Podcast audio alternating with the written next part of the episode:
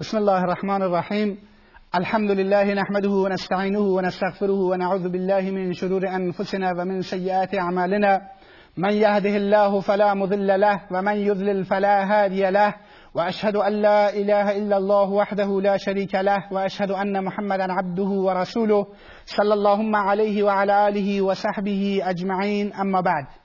بینندگان گرامی السلام علیکم و رحمت الله و برکاته با درسی دیگر از سیرت رسول خدا صلی الله علیه و آله و سلم در خدمت دوستان و سروران گرامی هستیم.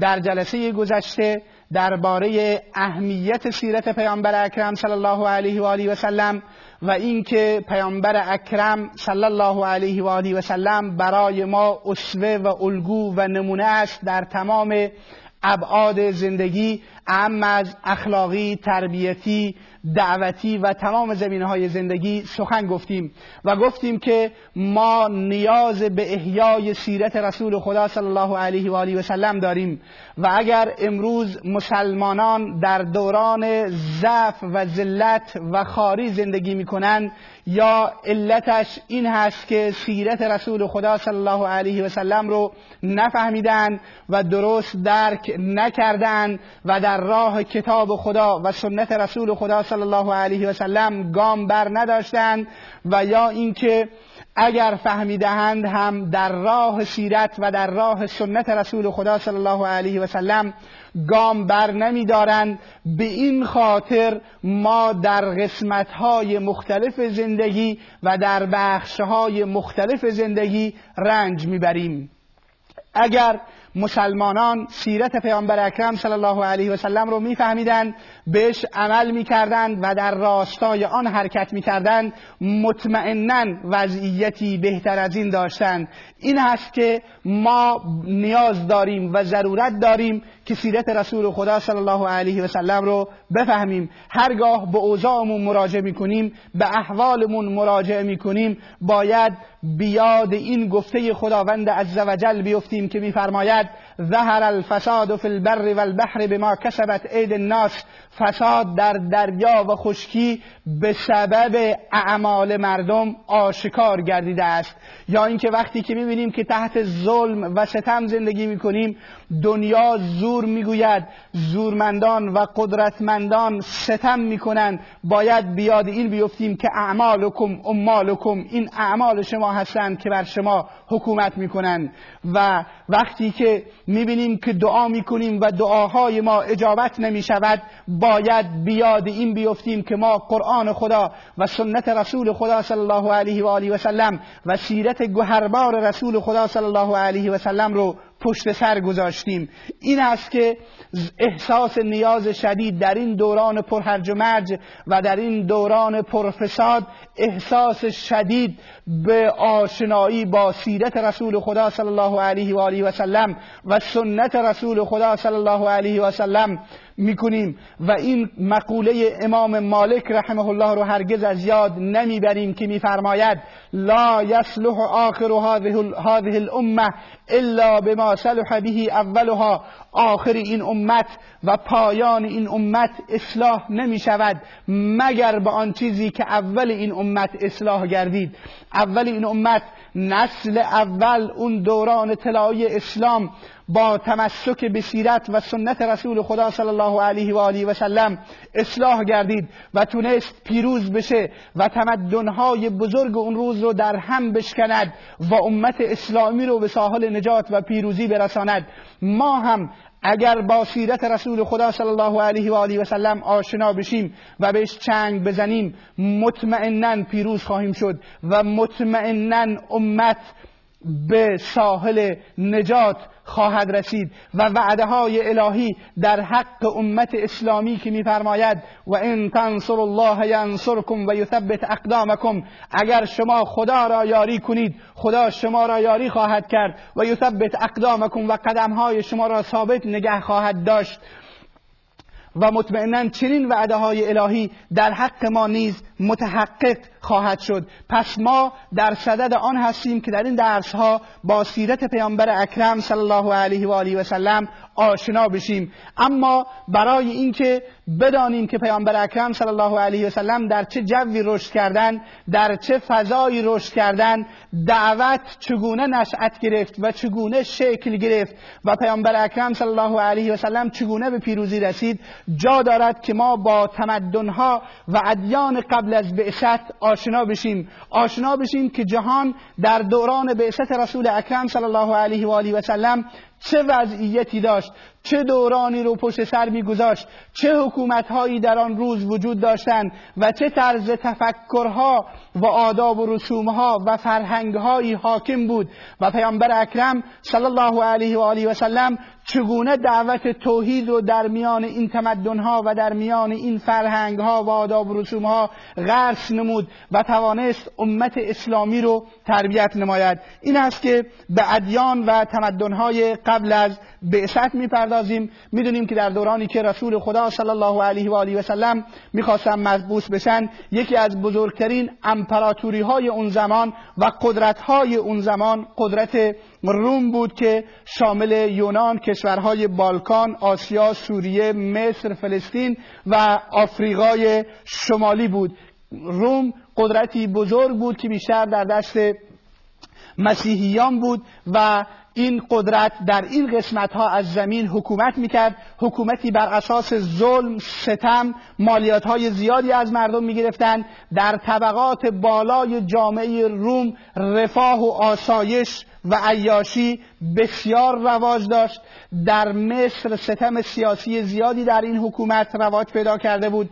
در سوریه نظام بردهداری به شدت رواج داشت و تعدادی از تعداد دیگر به عنوان برده استفاده می‌کردند. حکومت بر اساس زور و شمشیر و قدرت بود و مردم از ظلم و ستم حاکمان رنج می بردند در کتاب الحضار ماضیها و حاضرها صاحب معلف کتاب می‌گوید در روم رهبانیت همه جا را فرا گرفته بود. روبی ها که اساسا مسیحی بودند بسیاری از اونها در دیره ها و در گوشنشینی به سر می بردن و در عزلت به سر می بردن و رهبانیت رو در پیش گرفته بودند شاید علت رهبانیتی هم که در میان رومی ها رواج پیدا کرده بود ظلم و ستم طبقه حاکمه بود که به علت ظلم و ستم زیادشون تعداد زیادی از مردم به عبادتگاه ها پناهنده شده بودند.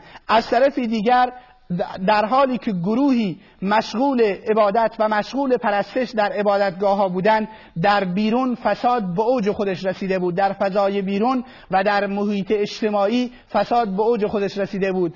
های بزرگ ورزشی رو تشکیل می‌دادند میدان مسابقه و درگیری میان مردان با یکدیگر.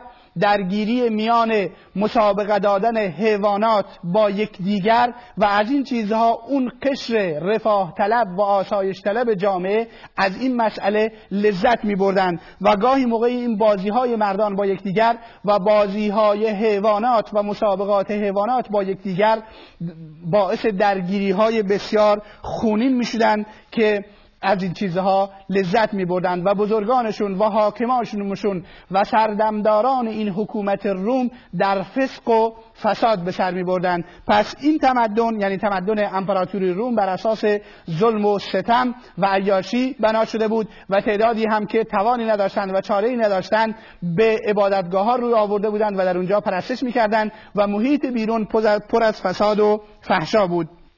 آین دیگر و امپراتور بزرگ دیگری که در اون زمان یعنی در زمان مبعث رسول خدا صلی الله علیه و آله و سلم مطرح بود امپراتوری فارس یا ایران بود که این امپراتوری بزرگتر بود. در ایران آین زرتشت رواج داشت اما در قرن سوم میلادی آین مزدک هم اومد و بر این آین افزوده گردید. این آین همه چیز رو برای همه کس مباه می‌دانستند حکومت های ایرانی و امپراتور ایرانی پادشاهی از یکی به دیگری به ارث می رسید اونها خودشون رو پادشاهان ایرانی در این دوران خودشون رو بالاتر از بشر می‌دانستند خودشان را از نسل خدا می‌دانستند به همین خاطر همه درآمدهای دولت رو ملک خودشون می‌دونستند هر تصرفی که می‌خواستند در اونها انجام می‌دادند اصراف زیادی می‌کردند کار زیاد از مردم می‌گرفتند و بسیاری از مردم برای اینکه از ظلم و ستم اونها فرار بکنند باز هم به عبادتگاه ها پناهنده می‌شدند و به هر حال فسق و فحشا و فجور در میان طبقات حاکم جامعه و ظلم و ستم به طبقات پایین جامعه به شدت در میان امپراتوری ایران رواج داشت. جنگ های طولانی هم میان, مرد میان این دو تا امپراتوری یعنی امپراتوری ایران و روم در می‌گرفت که مردم درش هیچ گونه مسلحت و منفعتی نداشتند فقط بر اساس هواها و هوسها و خواهشات نفسانی این امپراتوری ها ملت ها با یکدیگر می جنگیدن. یکی دیگر از تمدنهای اون دوران تمدن هند باستان یا تمدن هند اون دوران هست. هند پسترین نظام اخلاقی و اجتماعی و فکری خودش رو در این دوران سفری می‌کرد.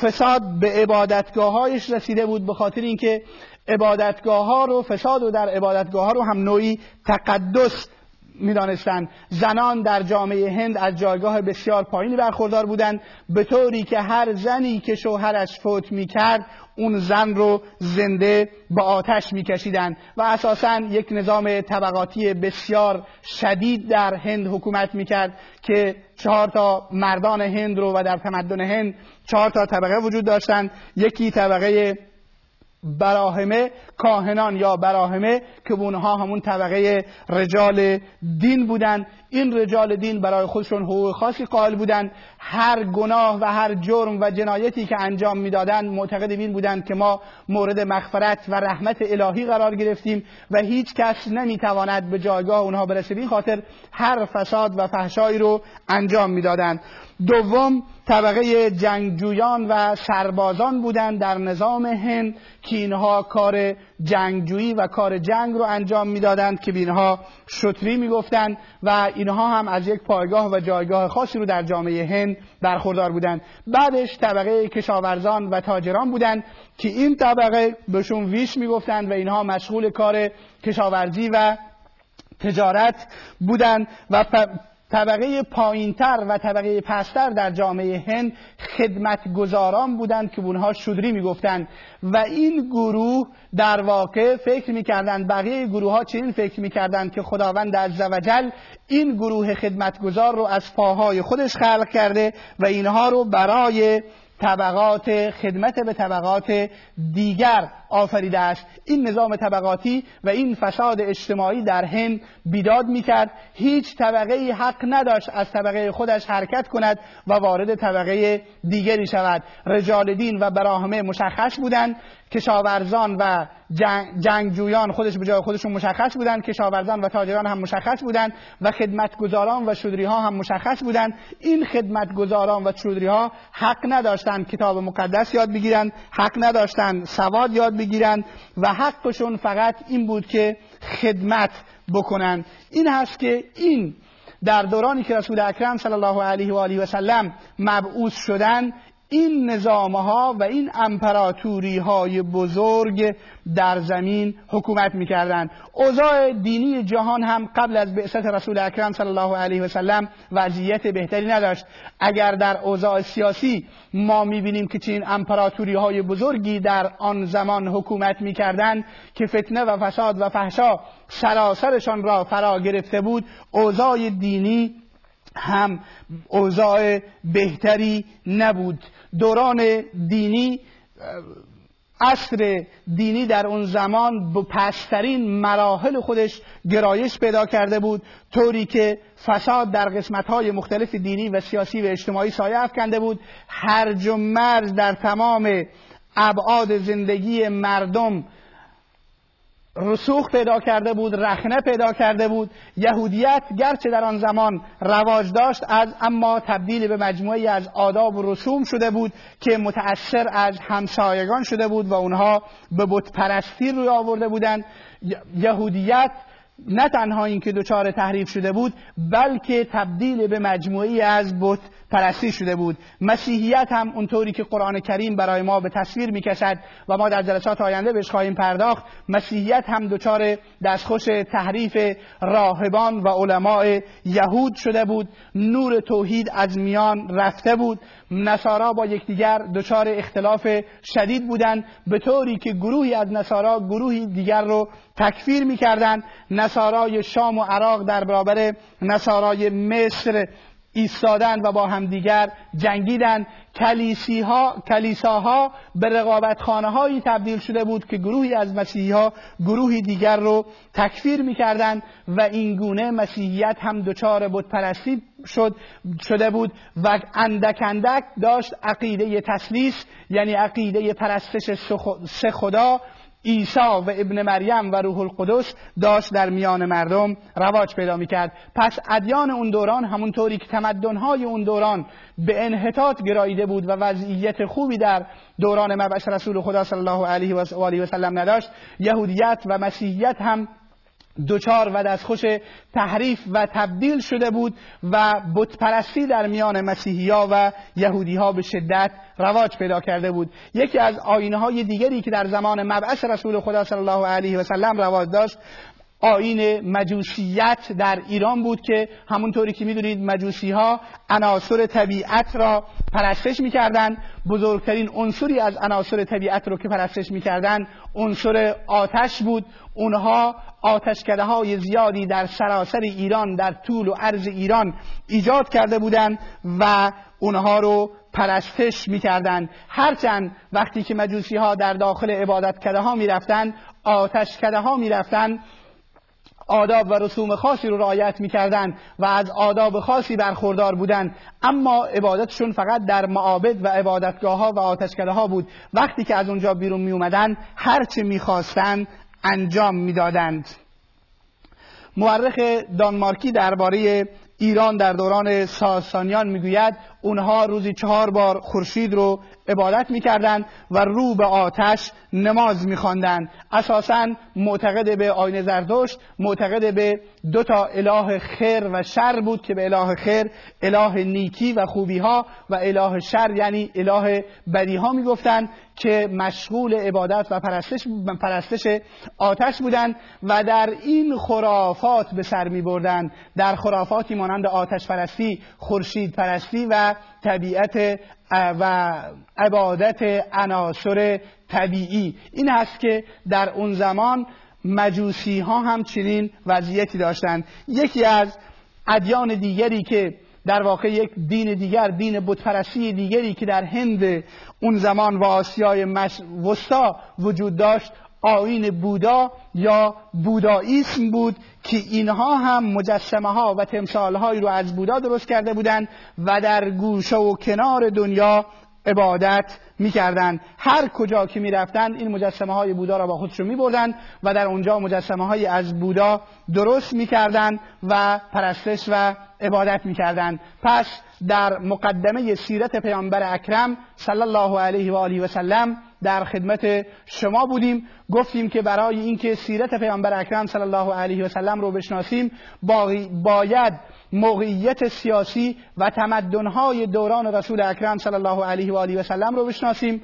آشنا شدیم که تمدنهای بزرگ اون زمان تمدن ایران روم و هند باستان بودند و اینها در فسق و فساد و فحشا به سر می بردن و ادیان اون دوران هم یهودیت و مسیحیت دچار تحول و دستخوش تحریف شده بودند و بت پرستی و شرک و خرافات روی آورده بودند و همچنین های دیگر اون زمان آین مجوس و بودا بودند که اینها هم مجوسی ها آتش و عناصر طبیعی رو پرستش می‌کردند و بودایی ها هم هر کجا می‌رفتند مجسمه هایی رو از بودا نشر می‌کردند و پرستش مینمودند. در چنین جوی پیامبر خدا صلی الله علیه و آله و سلم در میان شبه جزیره عربستان که در جلسه آینده به اوضاع دینی و اخلاقی و سیاسی شبه جزیره عربستان می‌پردازیم. پیامبر اکرم صلی الله علیه و سلم مبعوث می شود در دنیایی که جهل و تاریکی و ظلم و ستم همه جایش را فرا گرفته